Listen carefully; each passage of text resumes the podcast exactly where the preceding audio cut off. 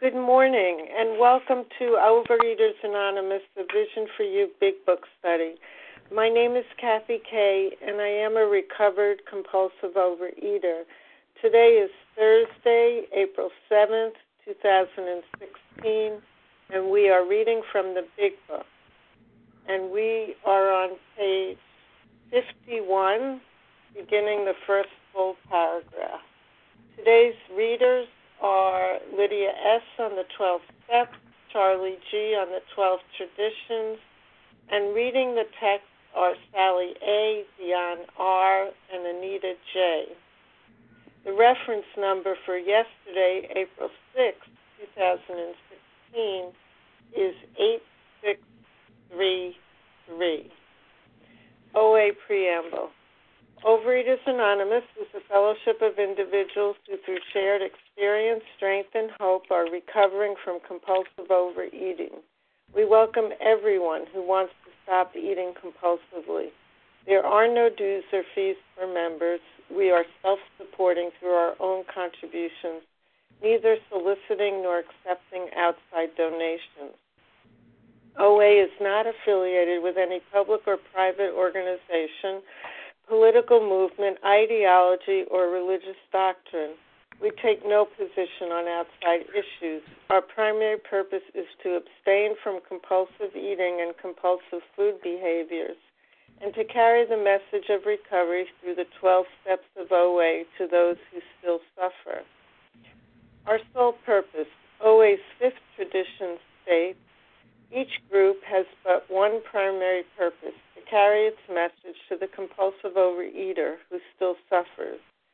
At a Vision for You Big Book study, our message is that people who suffer from compulsive overeating can recover through abstinence and the practice of the 12 steps and 12 traditions of Overeaters Anonymous.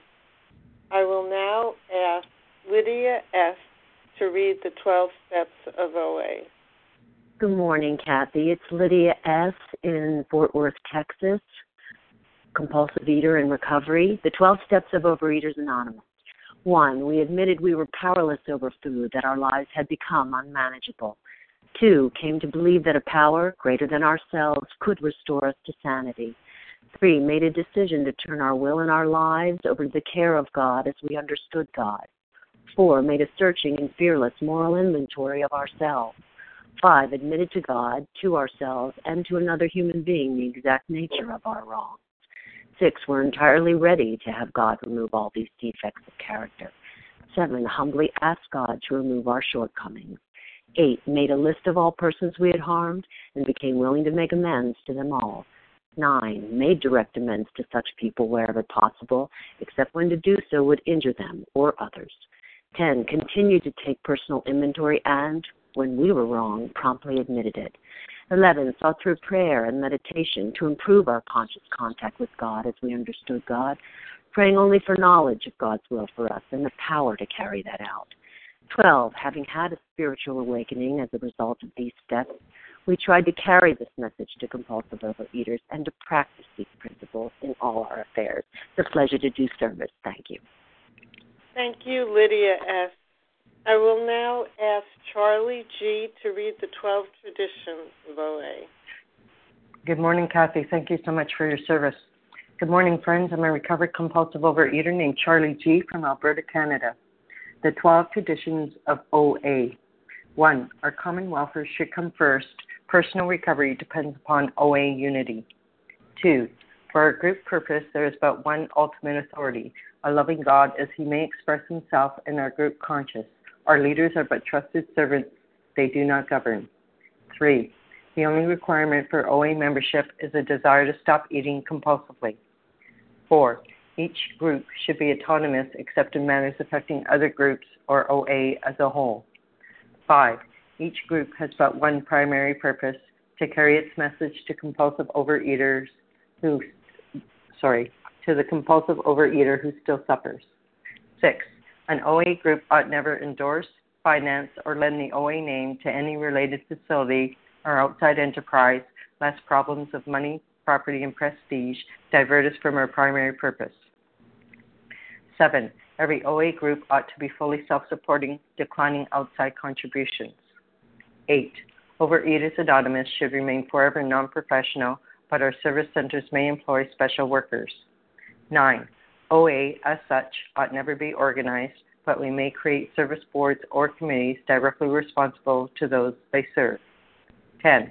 Overeaters Anonymous has no opinion on outside issues, hence, the OA name ought never be drawn into public controversy. 11.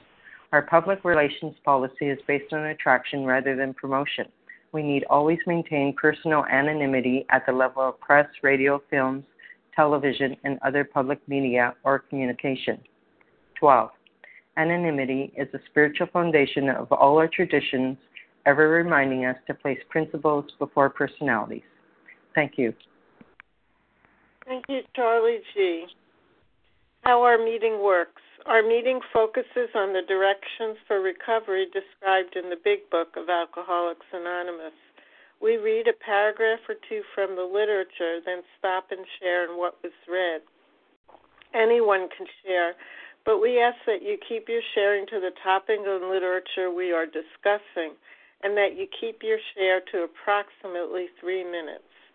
Singleness of purpose reminds us to identify as compulsive overeaters only. Our abstinent requirement for moderators is one year and for readers is six months. There is no abstinence requirement for sharing on topic. This meeting does request that your share be directly linked to what was read. We are sharing what the directions in the Big Book mean to us. To share, press star 1 to unmute. Once you are done sharing, let us know by saying pass, then press star 1 to mute your phone. In order to have a quiet meeting, everyone phone, everyone's phone should be muted except the speakers. Today we will resume our study of the Big Book on page 51, the first full paragraph, and I will ask Sally A. to get us started. Good morning, Kathy, again, and good morning, Vision for you. It's Sally A. in South Jersey, a recovered compulsive overeater. This world of ours has made more material progress in the last century than in all the millenniums which went before. Almost everyone knows the reason. Students of ancient history tell us that the intellect of men in those days was equal to the best of today. Yet, in ancient times, material progress was painfully slow. The spirit of modern scientific inquiry, research, and invention was almost unknown. In the realm of the material, men's minds were fettered by superstition, tradition, and all sorts of fixed ideas. Some of the contemporaries of Columbus thought a round earth preposterous. Others came near putting Galileo to death for his astronomical heresies. So here we again today we are in the chapter We Agnostics, We Who Don't Know. And we're talking again about our reasoning, our best thinking. And remember that our best thinking, if your thinking was anything like mine, my best thing got me into quite a mess. In fact, it got me into a pickled mind. And so my reasoning is what's being looked at here. And the fact that I leaned on my reasoning, I leaned on my intellect, I leaned on my best thinking to get me out of the problem, the problem at hand, the problem that I thought was a real problem, the food, and what was happening to my body as a result of the food. But the real problem was that I was turning and trusting in the food to rescue me regularly. And so here we see the sentence that really speaks to my mind as the most powerful here. Men's minds were fettered, fettered, shackled. Literally, they had chains.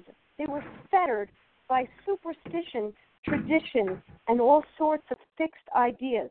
So, once again, they're talking to us against prejudice and bias, and in some ways, irrational thinking. It reminds me again of page 46 in the middle of the page where it says, We found that as soon as we were able to lay aside prejudice and express even a willingness to believe in a power greater than ourselves, we commenced to get results, even though it was impossible for any of us to fully define or comprehend that power, which is God. So let's let's take a look at this. It says some of the contemporaries of Columbus. They're talking about how how they treated Columbus. They thought a round Earth was preposterous, but now we know that it's not true. That it, it is a round Earth. Others came near putting Galileo to death for his astronomical heresies. Did you know that Galileo died under house arrest in 1642 for believing that the Earth rotated around the sun, which is exactly what is true. And so, as I read these sentences, I'm reminded and I'm asking myself the question what do I believe? That is the question. You know, someone very wise once said that AA doesn't try to prove the existence of God, just the need for God. And so I, I leave myself today with this question because this really is the question that's being asked of us and asked of me on a daily basis. What do I put my trust in? In the past, I put my trust in the refrigerator and food. That's what got me through no matter what my emotional state was. And now, as I have laid aside unhealthy, unreasonable, and disorganized eating, I am now on a daily basis confronted with this mindfulness, this God consciousness, and a choice, a decision, and a chance to turn instead to my higher power. Thanks for letting me share with that I pass. Thank you, Sally. Okay, who would like to share on what was just read? This is Bella. Can I share? Okay, Bella A. Who else? Bella G. I'm sorry. Who else? Julie F. I'm sorry, I didn't get your name. Julia. Julie F. Julie S. Anybody F. else? Anyone else? Okay, we'll start with those two. Go ahead, Bella. Thank you. Good morning, everybody. My name is Bella G, and I am a thankful recovered compulsive overeater. Thank you, Katie, for doing this service, and thank you very much, everybody on the line. Men's minds were fettered by superstition, tradition, and all sorts of fixed ideas. Yes, my mind. You know, before program, my mind was directed by my by my beliefs and my beliefs were so wrong and so not healthy and so you know my beliefs were that yes i have the control and the power to direct my life. And yes i can control my overeating you know. And yes i did believe in the higher power that i called him god. But god has you know he is busy. He is he he has the power for the whole entire world you know he he doesn't have the power for my for my overeating. And yes my power was the food. You know i was angry upset disappointed uh, jealous at the whole entire world including myself. So my power was by the food. The food was my best friend. And this is what i believe that you know as soon as i will have um I will I will want truly to lose weight, I will lose weight. Thank you God. Thank you God that I am not there anymore. And today by living the steps I am connected to a higher power. And yes, today I know that I am powerless. I am powerless not as a punishment. I am powerless because this is the way that God created me and created all human beings. And today I am connected, thank you, God, to a loving and accepting power. Thank you for letting me share, and I pass. Thank you, Bella G. And Julie S., go ahead, please. This is Julie S. from Indiana. I'm a grateful recovering compulsive overeater. Um, I'm just listening to that part where it says that our minds were fettered. And I know for me, I came in um, a slow learning know it all, and I felt like I knew everything about religion and God, and I couldn't be taught. One of the things that's been said here before and really resonates with me is the set aside prayer. And I continue to pray that so my mind is not fettered and that I can continue to have growth and not and not have that growth retarded by my own um, concepts, my own self will. And thank you for letting me share, and with that, I'll pass. Thank you. Yes, I'm going to take a minute now just to remind everyone to stay muted. There's a lot of static on the line, so we should check you're muted. Okay, who else would like to share on this paragraph? Kim G. Kim G. Anyone? Melissa C. Melissa C. I'm Somebody's pounding. Can you please mute yourself? Thank you. I'm going to mute the line, Kathy. Okay.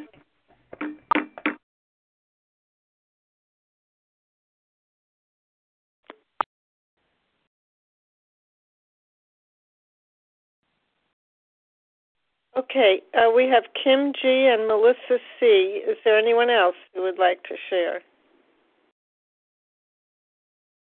Good. Am I ready, Kathy? Or I didn't Yeah, go ahead, Kim. Go ahead.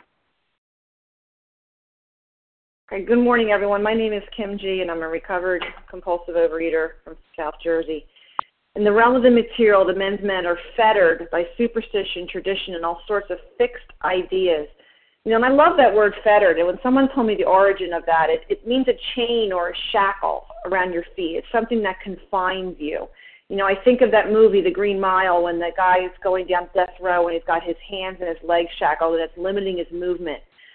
So I have to ask myself, what are those things that are fettering me? What are those fixed ideas? And this chapter is really talking about these fixed ideas about about God and spirituality and, and all that stuff. But I, I want to talk about things that fettered me in the rooms of Overeaters Anonymous. Someone who was around for 17 years trying to live off the fellowship. What are some of those ideas? What are some of those sayings, actually, I heard in the rooms which fettered me? So I'm just going to list some of them. You know, people saying, What is your drug of choice? And the fact is, our book tells us, specifically on 24, that we do not have a choice that, that, that, that I am beyond human aid. A common saying in my area is, you know, with alcohol, you just have to put the alcohol down. But with food, we have to, you know, pick up the food three times a day. I have to let the tiger out of the cage three times a day. Well, the reality is, I am no different than an alcoholic. An alcoholic drinks, they do not drink alcohol. I eat, I do not eat my binge foods, and I am not tortured by my binge foods because I've had a spiritual awakening. I thought I was always recovering, that I couldn't be recovered, that I was always going to be sick and suffering. And this book tells me from the cover page that I can be recovered from this seemingly hopeless state of mind and body. I was told take what you want and leave the rest. So what I would do is I would treat the steps like a game of twister. Right hand red, left foot blue, and I would decide what I wanted to do, when I wanted to do it, and the way I wanted to do it. I was told that abstinence makes me feel better. And I have to tell you, that is true because abstinence made me feel anger better, it made me feel depression better, and it made me feel anxiety better. I was told that meeting makers make it. Well, my observation and my experience is meter, meeting, uh, meeting makers make a lot of meetings, but that doesn't mean you're going to get recovered. So a big part for me in this chapter is I had to face and I had to look at those things in the fellowship that I was being told and see what is my experience with that. What is the experience I see of people that are telling me that? Are people who are telling me that happy, joyous, and free, or are they people that are going in and out of the food? Because my experience is when I live by those sayings, I would pick up over and over and over. So I think a good question for all of us today is what are we being fettered by? What are those fixed ideas that are stopping us from doing this work today? And with that, I pass. Thank you, Kim G. And Melissa C., please go ahead. Hi, good morning, Kathy. Good morning, everyone. It's Melissa C., recovered compulsive overeater in New York. And um, yeah, I'm just thinking about that being fettered, being chained, enslaved, in bondage, and that just really says it all, you know. Um, and you know, for me, it's the the danger of thinking I know everything, you know, relying on my um, human my human power, my human thought. And, you know, that's something that um, had really had me enslaved because I felt like I was pretty intelligent, you know, and it says clearly here that men of that time, they weren't any less, you know, in, intellectually capable. They they had the same level of intellect, but but I was um, as smart as I was. I was enslaved by by how smart I thought I was, you know. And it just makes me think, you know, as a teacher, um, one of the most difficult students um, and professionals to, to have to to have to kind of deal with and, and work with and help educate are people that believe that they know everything. Um, and and that's where I was. You know, the belief that I knew everything, that there was nothing uh, else that I needed to know. I knew every diet. I knew um, every good nutritional plan.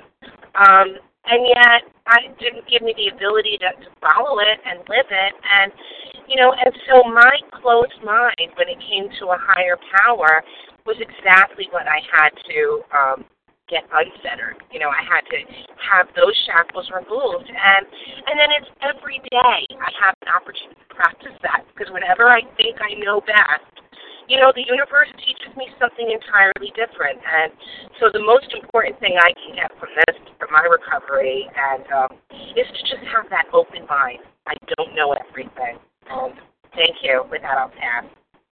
Thank you, Melissa C. Who else would like to share on this paragraph? Maureen M. I'm sorry, who is that? Maureen M. Maureen M. Great. Who else? Christy Tracy. Sarah Uh, W. Okay, did I hear Christy? Yes, Chrissy M, please. Okay, Christy M. And Sarah W. And I think there was someone else. Tracy C. Uh, I'm sorry, the, with the last name B, who is that? Tracy T. Oh, Tracy T. And there was one more. Janice B. Janice B. Okay, great. All right, Maureen M., please go ahead. Good morning, Kathy. Good morning, visionaries. My name's Maureen. I'm a compulsive overeater. And um, two words popped out of this paragraph for me um, fettered and fixed. Uh, my mind is fettered constantly. Uh, I am bombarded constantly by this material world, and the intrusions are endless. And I do have fixed ideas because I am a fearful person. I want to control the uncontrollable. And it sounds to me like even back then they wanted to do the same thing. They just were not honest, open, and willing to anything that looked different from what was happening in front of them. And usually it took a lot of pain and ugliness for the change to occur. So I think I'm really grateful today because I am challenging my fettered mind and fixed ideas on a on a daily basis. I don't know. I love living in the I don't know, but I need a faith that works. Otherwise, I'm in big trouble. I need a higher power who could restore me to sanity, not my own thinking and not my own fixed ideas. Those things never worked for me. I was miserable, near death. Thanks for letting me share. Thank you, Maureen M. And Chrissy M., please go ahead. Yes, hi. Thank you so much. It's Chrissy M., recovered compulsive overeater and anorexic from New Jersey. And I this just listening this morning is helping me so much because it's you know to me it's the the working of this program. It's the difference between living on self will and really relying and trusting upon God to make my decisions on a daily basis. And it's beyond knowing. It's when I'm in in my head and in my thought and figuring things out and trying to force solutions. I I cause so much confusion and it says that in in the book in 62 that little section there 60 whatever part that is about the actor and the director and trying to arrange everything when i'm in that i'm i'm so blocked from the grace of god and and direction and the first experience i had of that was the complete surrender when i came into um my my recovery my my recovery happened a year and a half ago in oa with a group of people who were being sponsored together and we went through the first 164 pages together and I was trained it was such a good training ground for me because I learned there with the food first that I it's none of my business. I was told to get a nutritionist and it was none of my business that she would you know I'd have some input but that I would just be obedient for the first time in my life and just follow what someone else had to say and to, to trust in that that was divine direction. And I, I make a decision to trust when I speak to my sponsor. It's divine direction. This is a decision that I made. It's my third step decision that it's beyond my thought, beyond what makes sense to me, beyond my my good idea. And it's and it works. It's been working for me and I'm so grateful for it and I plan on continuing to live the way this program is teaching me to live. And with that, I pass. Thank you, Chrissy M. And Sarah W., please go ahead. Good morning, Kathy K. It's so good to hear you on the line.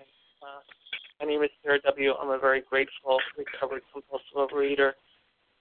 Um, I like the idea of what it says in the realm of the material men's minds were fettered by superstition, tradition, and all sorts of fixed ideas. Um, for me, I think of the idea of. Um, Sarah, one minute. I'd like to ask everybody to please mute star one, except for Sarah. Thank you. Go ahead, Sarah. Well, it goes back to being defiant and thinking you know, I know what's right for me or anybody else. Um, I think, um, you know, it sounds like a little spoiled child that's about two or fifteen that's saying, you know, this it's only this way, and that's the only way it can be. That defiant, um, you know, and I think of if I'm defiant, how could I be God reliant? And um, you know, it talks about in the book we let God um, losing my train of thought, but we let God um, discipline us, and um, and I don't think that discipline comes in in a in a harsh, negative way. And I guess you know, coming from where I came from in my history with religion and with what I learned as a child, belief systems and my value systems, those fettered me.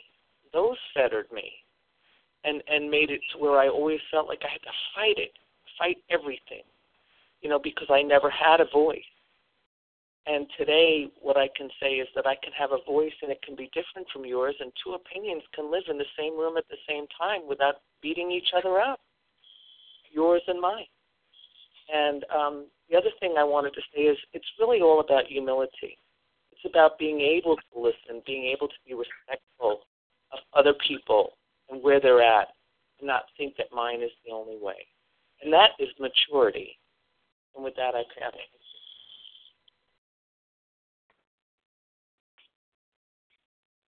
Thank you, Sarah W. Um, Tracy T. Yes, hello. This is Tracy T, recovering compulsive overeater from New York. Um, it's been um, a journey, uh, learning and getting to know this higher power on a completely different realm. I too also uh, initially uh, developed an understanding. I'm not going to say a relationship, an understanding with a higher power, and as a small child, engaged in um, simple prayers of of saying thank you and please. And as an adult, finding myself addicted um, and behaving in a very sick way in regards to food and and my behaviors and my mind taking over, obsessive thinking, obsessive worrying, and pain that was paralyzing, and finding myself learning about the steps and working with different sponsors. Um, just learning about this type of surrenderance to a higher power and living on this this realm, it somehow interrupts um, my sad pain and almost makes life sometimes magical uh, in a in a strange way. And I think about the cartoon of Dumbo when he doesn't believe he can fly, and I, I think it was the birds that gave him a feather and told him if he just held on to the feather, he could fly, and he would fly in the cartoon.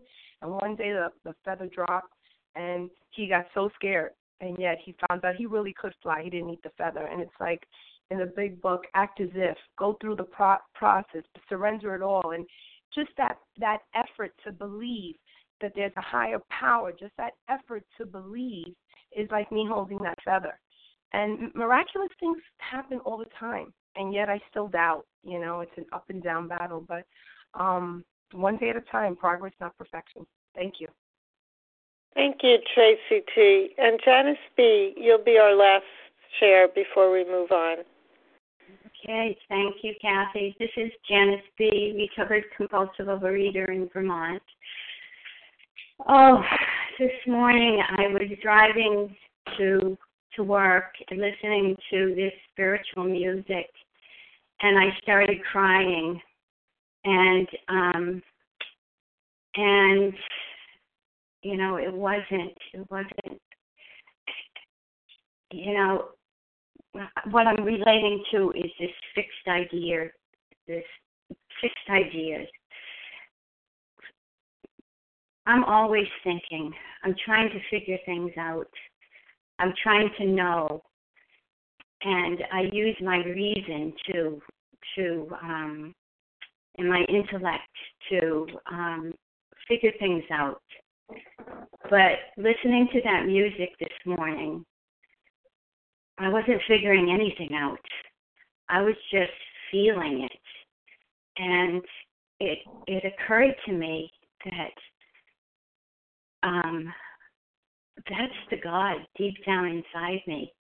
That's that is that is not knowing. I I have, no idea what what that is, but but it's there and um I was so grateful for that experience um, because I think I don't get it. You know, I think that that I uh, that I don't have it, but but I do. And you know, when I think back, music always does that for me. If I'm in church and listening to the music, the tears come to my eyes, and um I love that. It's not a sadness. It, it's something else, and um, and I'm very grateful for it. And with that, I'll pass. Thank you, Dion R. Um, oh, I'm sorry. No, that was Janice B. I'm sorry, Janice. Thank you. Mm-hmm. Dion, would you read the next paragraph, please? Yes. Hi. Good morning. Can you hear me? I can. Okay. Yes. Good morning, Kathy. Hi. My name is Dion R. from Ohio. We ask ourselves this Are not some of us just as biased and unreasonable about the realm of the spirit as were the ancients about the realm of the material? Even in the present century, American newspapers were, asked, were afraid to present were afraid to print an account of the Wright brothers' first successful flight at Kitty Hawk. Had not all our efforts at flight failed before? Did not Professor Langley's flying machine go to the bottom of the Potomac River? Was it not true that the that the best mathematical minds had proved man could never fly? Had not people said God had reserved this privilege to the birds? Only 30 years later, the conquest of the air was almost an old story, and the airplane travel was in full swing. And um, this reminds me of, um, you know, how I was when I came in the program with the closed mind. I had a closed mind. I heard someone mention earlier about an open mind. After uh, I came with all my uh, fixed ideas and heresies, and uh, and and I felt like if I couldn't think it, if I didn't, it didn't make sense to me, then it couldn't happen. And therefore, I had a closed mind and stayed stuck for many years. And um, when I began to open my mind after the pain of food and disease beat me to a pulp, I decided to say, hey, okay, maybe I just don't have all the answers. Um, I used to hear it all the time, um, fake it till you make it, and I did. I remember having to pray as as if it was already happening. I that's when I surrendered after working the steps and it was like, okay, maybe there and I didn't the God of my understanding was a God that was a punishing God uh, until I worked with my sponsor, and, and I remember she said, "I don't know, the God I I serve, you know, or the per, the my higher power is not a power of pain and suffering and all those things I thought it was because I had my preconceived notions. Being raised in the church, that therefore I know all about God. Thank you very much. You don't tell me anything. And it kept me closed and sick for years. So when I began to open my mind after reading uh, um, the spiritual experience and many years over and over and over, and it finally came into me that, you know, contempt. I was being contemptive, and I was not. Before I even investigated or allowed my higher power to show me the answer. Um. So yes, true. I, I thought I had a pretty decent mind, and uh, but with food and disease uh, in control of that mind, I don't have anything. I was lost. I I was very lost. It was like I had to learn how to think all over again, and not think my way, but my higher power's way. Um, and for me, uh, it has opened up doors that I can't even imagine. I came here for one thing and got so many uh, other uh, things and, and blessings in in in uh, with it. And I uh, today I apply the steps to everything. Um, I go to my higher power for everything. Um, and to me, um, what he want me to handle, he gives back to me. The problem stays there, or the situation is still alive and clicking. But if it's something I can't do, which is a lot of things, I will turn it over to him, and I do it to because that's the next right thing I know to do. So yeah, having an open mind and being willing to do the next right thing, even taking a chance on reading and sharing after many years of uh, listening and being in the program, and you know, even uh, you know, it, anyway, just being able to speak up and say, "Hey, yes, God is real. Oh, my higher power is real. The program is real." To me, the program OA, the 12 step, was my uh, realm um, to get me closer to the God of my understanding. Therefore, I'm more willing to be of service and do whatever it takes to keep whatever I think I got. and with that, I'll pass. Thanks for allowing me to share. Thank you, Dion R. Who would like to share on this paragraph? Carolyn S.H. Leah M. Okay, Carolyn S.H. and Leah M. And who else? Vivian M. Vivian M. Anyone else? Jeannie H. Amy H. Anyone Renata. else? Renata. Okay, let's start with those.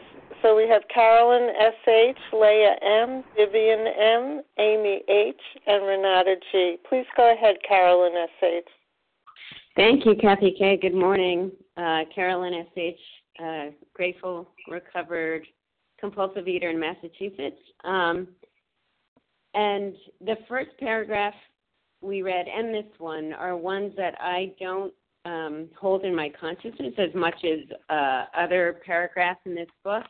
And it's so interesting, and I'm so enjoying this study um, because I'm seeing kind of afresh what Bill is doing here. He's uh, a few paragraphs ago, he basically described this wonderful change from um, our total destruction and um, how self reliance doesn't work and how uh, the first alcoholic learned how to really rely on the presence of God, the consciousness of the presence of God.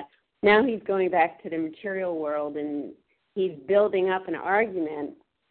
In a few paragraphs, he's going to show us the problems. Uh, he's going to talk about the, the bedevilments on page 52. But in the meantime, what he's doing is is showing how our minds don't automatically, like we close our minds shut um, against possibilities. Uh, and I, it's just, I, I can just name so many things that I think things as they are are as they are, and I don't have an imagination about how they can be different. Um, like, like he's talking about airplanes here, and for me, Carolyn, um, can you please uh, wait one minute, please? Sure. Uh, there's a lot of noise on the line. Someone seems to be chopping in the kitchen. Could everyone please make sure you're muted by pressing star one? Thank you. Oh, okay. Uh, Leia's going to clear the line, and then Carolyn, please come back in, okay? Yep. Okay, thanks.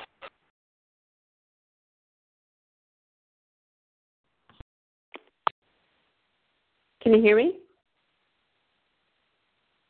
Uh oh. Yes, go ahead.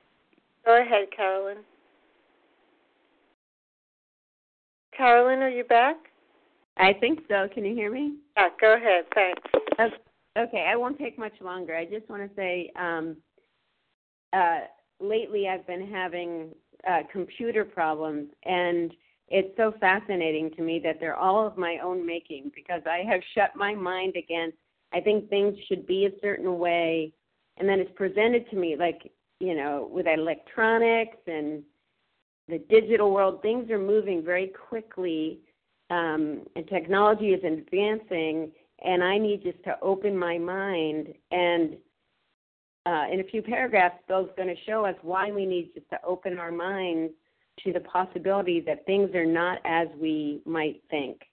Um, and I had another piece I was going to mention, but I can't remember. So that's that's fine for me today. With that, I pass.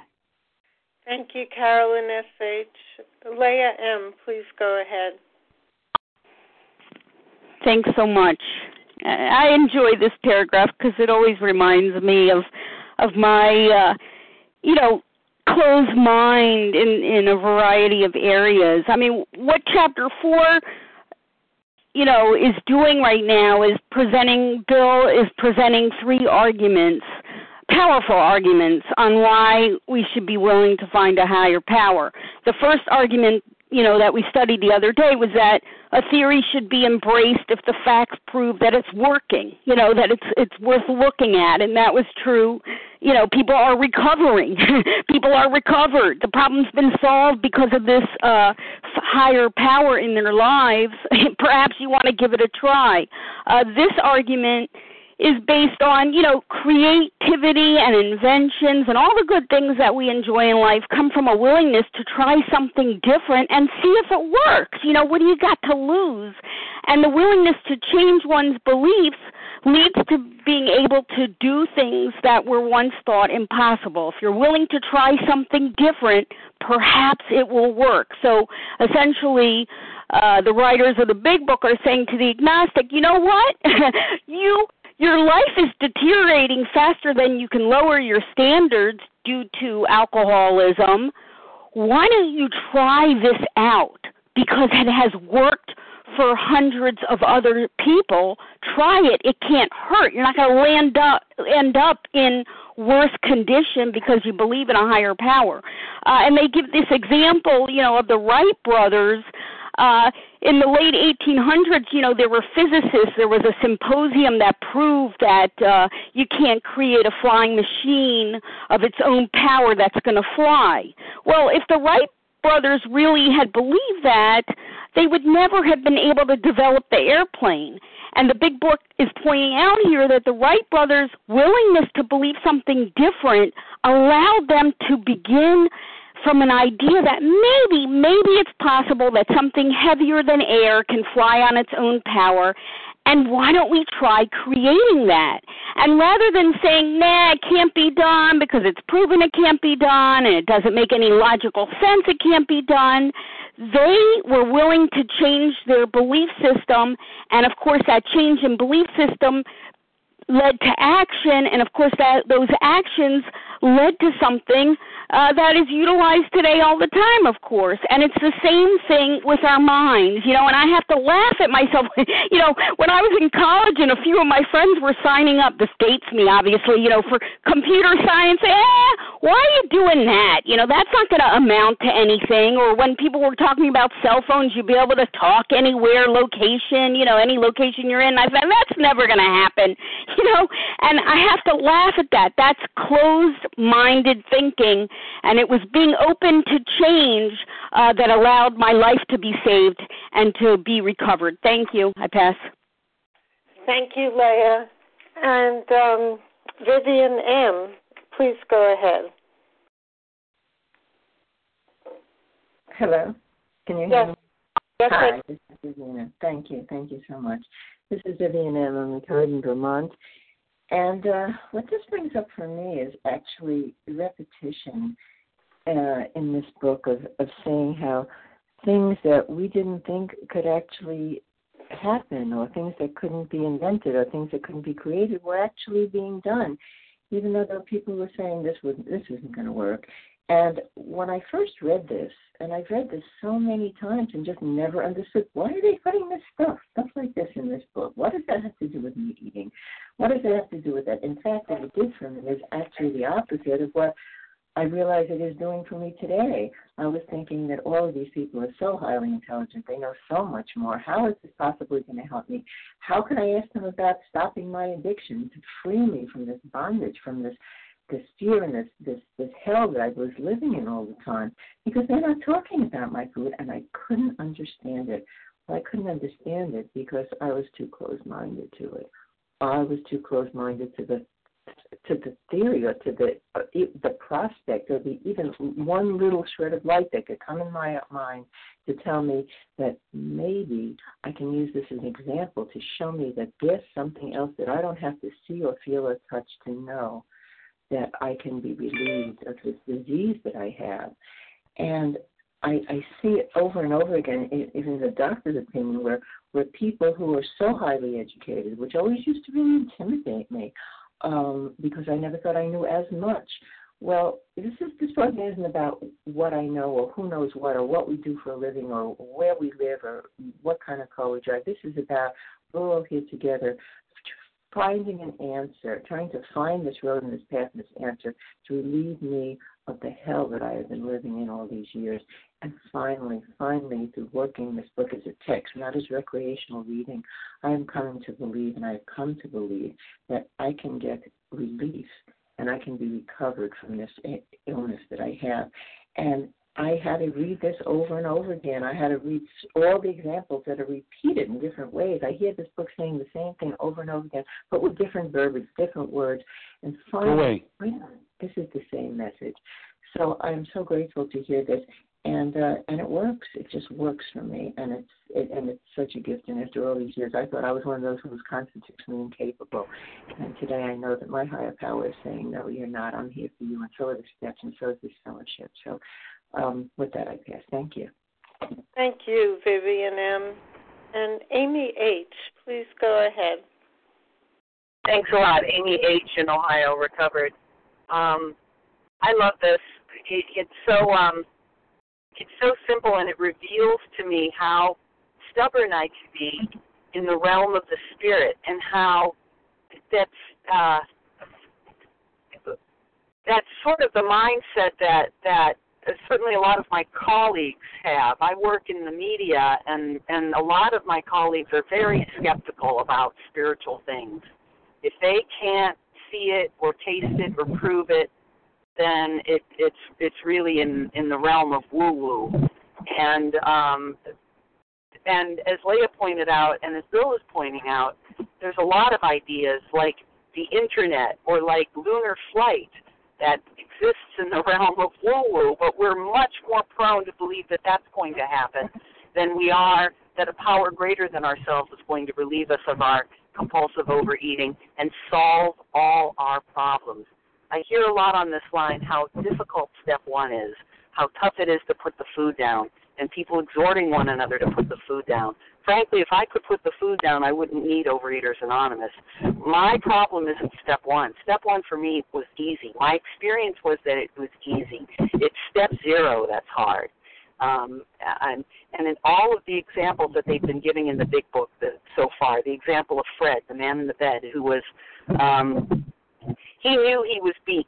He knew he was licked. He knew he couldn't continue drinking but that he had difficulty swallowing the program of action, which required him to set aside lifelong conceptions about who he was, his agency in the world, his ability to solve his own problems, and who God was in his life. That was the stuff that he had difficulty with. He was beaten down and done with drinking, but he wasn't done with running the show and running his own life. And that's the struggle. That's the struggle. That's where I find the struggle is. My experience is at the moment that I accepted that I was powerless over food, uh, I, I knew I was beat with food, and I knew I had to stop eating uh, certain food behaviors and eating flour and sugar and my addictive substances. But what I couldn't believe was that a God was going to help me do that. And once I was willing to believe that concept, and I let go of running the show and trying to do it myself, that was when the desire to compulsively overeat was listed. The desire to drink was listed. It was gone. It was removed. So um, I'm, I'm grateful for this meeting. I'm grateful for this message. I pass. Thank you very much, Amy H. And Renata G., please go ahead. Good morning, Kathy. Thank you for your service. Good morning, family. This is Renata G., recovered compulsive overeater in New York. Um, I want to bring this to my own experience and says, you know, had not all efforts of flight failed before, you know, had not all attempts, all efforts into controlling my disease failed before? And the answer was yes. And, uh, you know, I, the common thing in between my efforts into controlling my disease that failed were that I was still sticking to the idea that somehow, someday, I would be able to control and enjoy my food.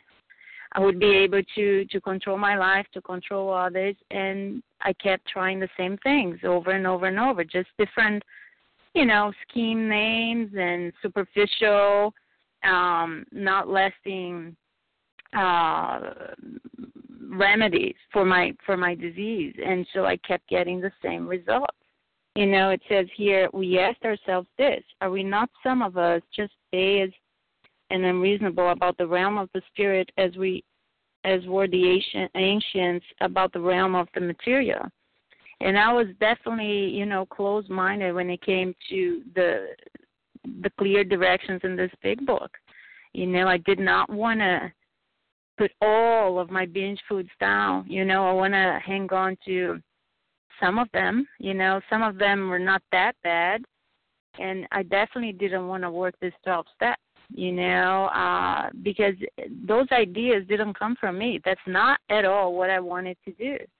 And so, you know, surrendering to the idea of what had worked for other people um you know was really something different, something that I had never tried before. And that's what worked. You know, the big book talks about how we are intelligent people. And I was just using my intelligence in the wrong way because I kept using my intelligence to try to control something that I have no power to control. And so when I used my intelligence to say, okay, you know, they're telling me I need to admit that I'm powerless and follow this direction. So maybe if I do that, that will work. So when I did that, it did work. You know, and like I've shared before, you know, the higher power I had was not working. So I just had to be open to this process and follow the directions and not really worry about definitions or any of that. By needing a power, by seeking that power with the work of the steps, that higher power disclosed himself to me, continues to disclose himself to me day by day. With that, I pass. Thanks. Thank you, Renata G.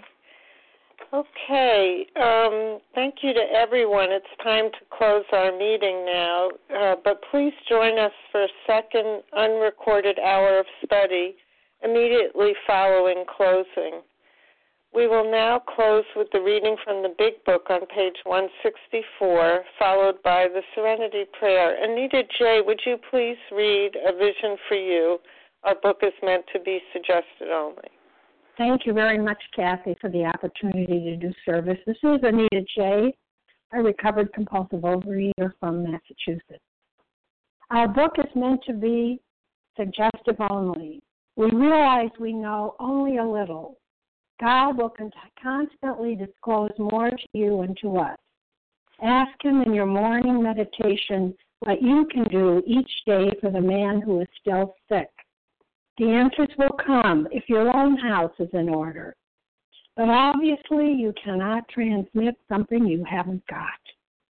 See to it that your relationship with Him is right, and great events will come to pass for you and countless others. This is the great fact for us. Abandon yourself to God as you understand God. Admit your faults to Him and to your fellows.